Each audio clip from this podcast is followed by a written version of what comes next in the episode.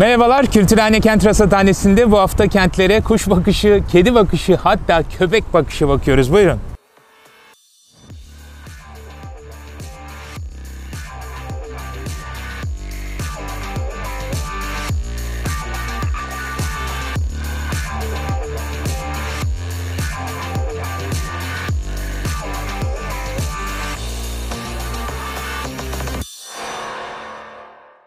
Merhabalar, Kültürhane Kent Rasathanesi'ndesiniz. Ben Ulaş Bayraktar. Yine vizörde Yahya Kuriş'le beraber yine Mersin sahilinin bir köşesinden size sesleniyoruz.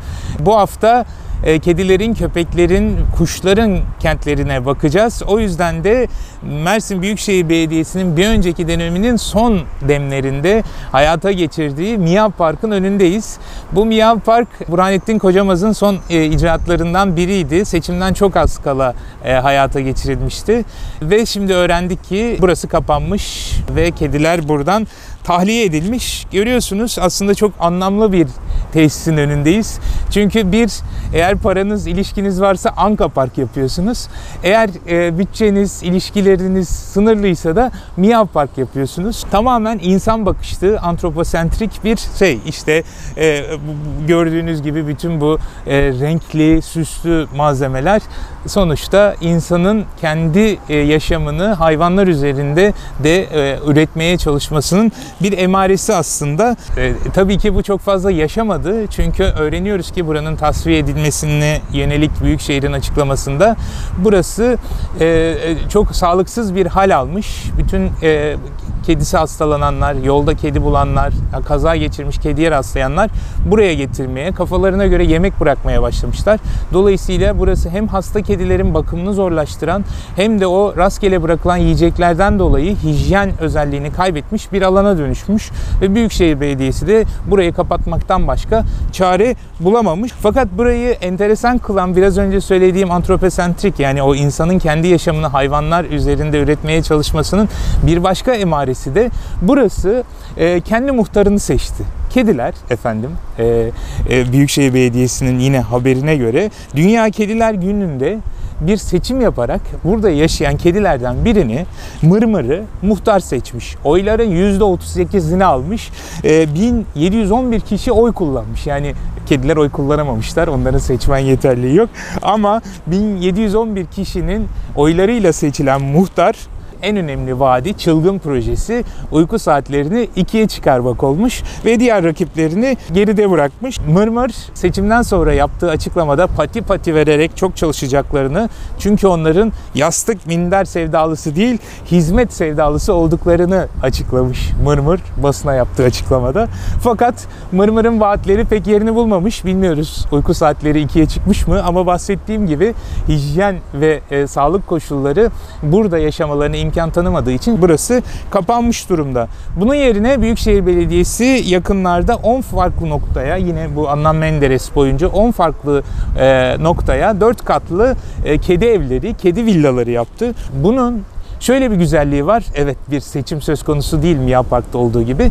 Fakat Büyükşehir Belediyesi bu çalışmalarının göreve geldikten sonra katılımcı bir şekilde yaptıkları stratejik planda hayvanseverler tarafından önerildiğini söylemiş. Dolayısıyla bir stratejik plan vadi hedefi hayata geçirilmiş oluyor. Kaldı ki bunların işleyişi de yani zaten fiili olarak yürütülen bu hayvanseverlerle işbirliği bu kedi evlerinde de devam edecekmiş.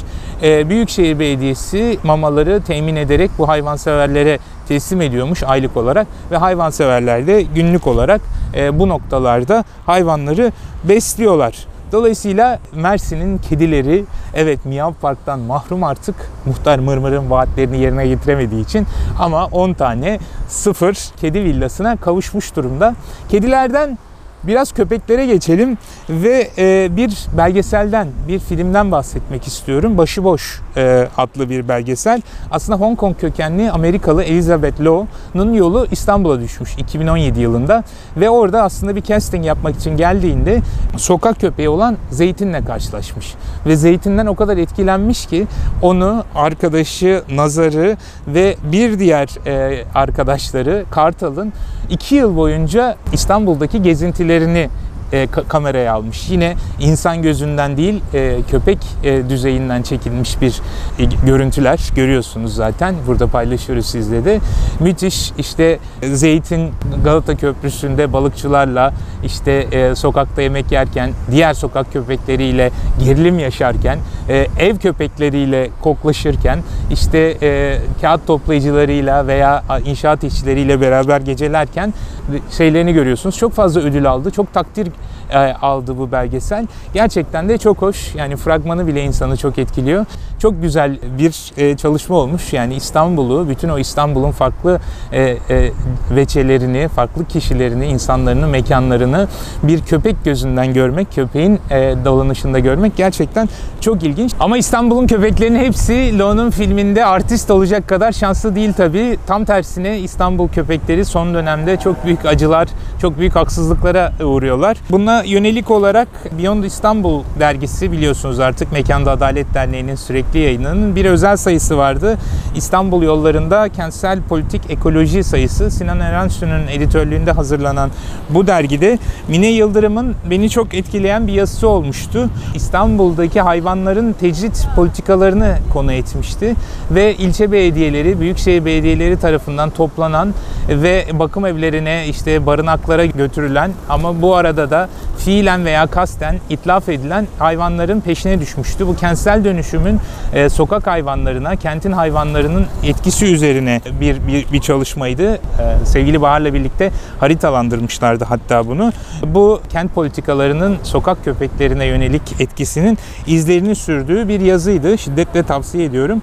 Diğer bir yayın yine hayvanlarla ilgili olarak sevgili Sezai Ozan Zeybey'in Türkiye'nin yakın tarihinde hayvanlar kitabıydı. O bahsettiğimiz antroposentrik bakışın dışına çıkan ve sosyal bilimleri insan olmayanlara açan, açma amacı güden bu kitap Türkiye'nin e, tarihini özellikle bu şiddetle olan imtihanını, bu dönüşümlerini hayvanlar üzerinden anlatmaya, bunların bu rejim değişikliğinin hem işte siyasi rejim değişiklikleri, tarım politikası değişiklikleri, bütün gıda rejiminin değişikliklerini hayvanların gözünden anlatan çok ilginç bir e, çalışmaydı. Buna yönelik olarak da hem Mekanda Adalet Derneği Mad Akademi'de Ozan Zeybe'yi ağırlamıştı hem de biz Kültürhane'de Karetta e, Ekolojik Ahval programında sevgili Alper Ozan'la kitap hakkında söyleşmişti. Onların linkini yukarıya ve aşağıya bırakıyorum. İlgililerin bilgisine sunulur.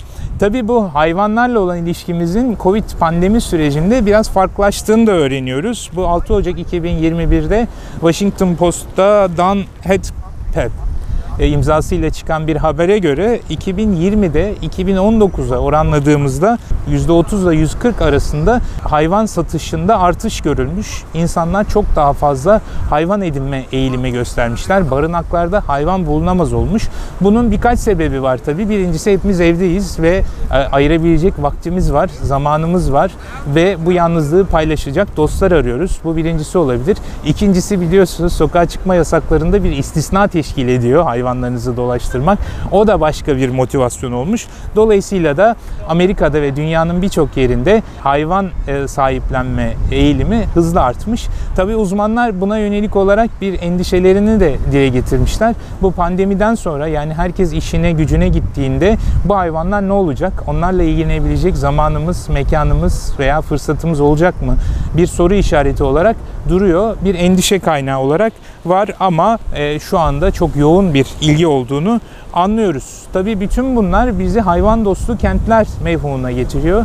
Yani hayvan dostu kent burada gördüğümüz gibi aslında sadece insanlara hitap eden bir miyav park kurmakla veya bir takım göstermelik tesisler kurmaktan ibaret değil. Buna yönelik olarak Mars Pet Care adlı bir firma hayvanlar için daha iyi kentler başlıklı bir rapor yayınlamış. Bu raporda hayvan dostu kent olabilmek için dört temel kriter öne çıkarılıyor. Bunlardan birisi barınaklar.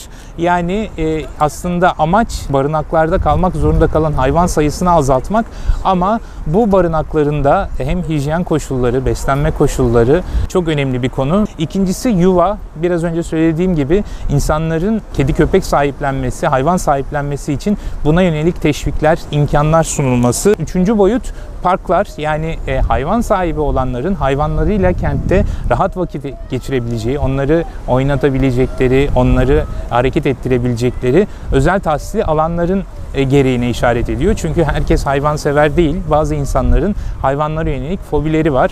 Dolayısıyla tasmasız gezdirebileceğiniz alanlar, e, rahat rahat dolaşabileceğiniz, çevreye zarar vermeden, e, çevreye rahatsızlık vermeden dolaşabileceğiniz ihtiyaçlar olduğu aşikar. Son boyut iş boyutu, ticaret boyutu. Yani hem barınma açısından yani e, hayvanlarla birlikte kalabileceğimiz e, konaklama imkanlarının olması hem e, çalışma imkanlarının artması yani e, hayvanlarımızla birlikte çalışabileceğimiz hem de hayvanlarımızın ihtiyaçlarını giderebileceğimiz işletmelerin varlığı bir kenti hayvan dostu yapacak boyutların sonuncusu oluyor. Tabi sadece kent ve hayvan ilişkisi kedi ve köpeklerden ibaret değil. Bu e, Fast Company'de 28 Mart'ta yayınlanan bir haber var. Nate Berg isimli bir gazetecinin haberi. Ondan öğreniyoruz ki Ekim 2020'nin bir gecesinde bin göçmen kuşun e, cesedine rastlanmış. Bu hem o bir göç göç e, mevsimi olduğu için hem hava şartları e, çok olumsuz olduğu için gökdelene çarpıp binlerce e, kuş ölmüş. Bu istisnai bir kaza değil. Amerika genelinde yılda 1 milyara yakın kuşun bu tür binalara çarparak öldüğü rapor edilmiş. Dolayısıyla da bu göçmen kuşları gözeten kent politikalarının hayata geçmesi gibi bir gereklilik var. Philadelphia bunların sonuncusu. Amerika'da daha önce 33 kent böyle bir e, çalışmaya girmiş. Çalışma dediğimizde o göç zamanlarında e, yüksek binaların ışıklandırılmasının e, sınırlandırılması yani o Mersin'den de bizim bildiğimiz gibi bu karetta yavruları kente e, kent ışıklarına yöneliyor. Dolayısıyla denizle buluşamıyor. Bunun gibi e, göç göç mevsimlerinde de kuşların bu gökdelenlere çarpmaması için ışıkların kapatılması e, gibi bir politikaya başvurulmuş. Buna yönelik olarak 1 Nisan'dan 31 Mayıs'a kadar ve dönüş yolunda da 15 Ağustos'tan 15 Kasım'a kadar bu büyük binaların ışıklarının kapatılması kararı alınmış. Tabii kendi kendine kapatanlar var. Bir de cebren kapatanlar var. Kuşlar için değil ama ekoloji için, gezegen için. Paris'te bir grup On the Spot adlı bir grup ki içinde doktor öğrencileri de var. E, bunlar e, Paris'teki Şanzelize bulvarındaki o lüks dükkanların ışıklarını kapatmaya soyunmuşlar. Her akşam çıkıp işte videoda da gördüğünüz gibi bir takım akrobatik hareketlerle o ışığın kumanda edildiği e, düğmeye erişerek ışıkları kapatıyorlar. Aslında bu Fransa'da bir zorunluluk 2013'te alınan bir kararla bu tür işletmelerin ihtiyaç duymadıkları ışıkları kapatması gerekiyor. Bunun 750 euroluk bir cezası da var aslında. Fakat pek uygulanmıyor. Dolayısıyla da durumdan vazife çıkaran gençler bu e, ışıkları kendileri kapatıyorlar e, ve sokağa çıkma yasağı sırasında yapıyorlar bunu ama anlıyoruz ki demeçlerinden polis çok da fazla müdahale etmiyormuş. Yani oradaki yapmaya çalıştıklarının amacını, niyetlerini bildikleri için çok da müdahale etmiyormuş. Bir küçük dipnot da düşmüşler. Her dükkanın ışığını kapatmıyorlarmış. Öyle ki işte bir takım karanlık noktalarda insanların kendini güvensiz hissedeceği noktalarda ışıkları kapatmamayı tercih ettiklerini de öğreniyoruz. Bursa'da da benzer bir karanlık var. Çok bambaşka bir alemde. Türkiye'nin ilk Karanlık Gökyüzü Parkı e, Bursa Büyükşehir Belediyesi tarafından Başalan Yaylası'nda açılacakmış. Ve bu dünyada 92 örneği varmış. İşte rasat yapmak için, gökyüzünü inceleyebilmek için biliyorsunuz bu ışık kirliliğinden kurtulmanız gerekiyor. Bursa Büyükşehir Belediyesi bu yaylayı böylesi bir amaca yönelik olarak tanzim etme çalışmalarına başlamış. Dolayısıyla rasat severler, astronomi meraklıları bu parka gidip e, gökyüzünü izleyebileceklermiş. Tabii bir takım tereddütler de var. Bu niyette burada bir yapılaşma mı başlayacak, burada bir takım şeyler mi olacak, e, bir rant mı yaratılacak diye tereddütlerin ifade edildiğini de tweetin altında görmemiz mümkün. E, Gülten Akın'ın kulaklarını çınlatalım, daha doğrusu rahmetle analım onu. Hala bu küçük şeyleri düşünebilecek zamanı bulan insanlar var. Dolayısıyla mutluluk e, da buralarda aslında. Bu küçük işte göçmen kuşları gözeten, sokak hayvanlarını gözeten, bir takım e, bu tür küçük detayları önemseyen insanlar olması bize umut veriyor. Tabii mutluluk bunlarda gizli ve haliyle de bu ülkede ne yazık ki e, bu tür küçük şeyleri düşünebilecek fırsatımız, zamanımız olmadığı için de mutluluk açısından çok dezavantajlı bir durumda olduğumuzu söyleyebiliriz. Bunu öylesine bir akıl yürütme olarak söylemiyorum. 20 Mart'ta Dünya Mutluluk Endeksi açıklandı. 2020 endeksi ve bunda öğreniyoruz ki dünyanın en mutlu şehri Finlandiya'da Helsinki. Onu Danimarka'da Aarhus, ee, Yeni Zelanda'da Wellington, İsviçre'de Zürih ve Danimarka'da yine Kopenhag izliyor. Dolayısıyla hiç şaşırtıcı olmayan bir şekilde e, o kuzey ülkelerinin, refah ülkelerinin şehirleri de bir mutluluk vaat ediyorlar. Peki tabii aklınıza hemen Türkiye'nin kentlerinin mutluluk e, sıralaması geliyor. En mutlu kent araştırmaya göre ki bu araştırma e, 160 ülkede yapılıyor. En az 1000 kişiyle görüşülerek yapılıyor. E, buna göre Ankara anca 96. sırada. Altında yani e, sıralama olarak altında İstanbul geliyor 115. sırada ve İzmir 133. sırada endekste yerini buluyor. Dolayısıyla çok mutlu e, coğrafyalarda, kentlerde yaşamadığımız zaten malumunuz. Ama böylece endekste de tescillenmiş durumda. Çok ilginç endekste bir paragraf var. Yani bu mutsuzluğun genel olarak e, bir takım çatışma bölgelerinde veya çatışmadan çıkmış bölgelerde olduğunu fakat bunun istisnasının Ankara, İzmir, İzmir, İstanbul gibi Türkiye kentlerini yani fiili bir çatışmanın olmadığı kentlerde de mutluluk düzeyinin bu kadar düşük çıkmasını şaşırtıcı bir bulgu olarak e, paylaşmış raporu yazanlar.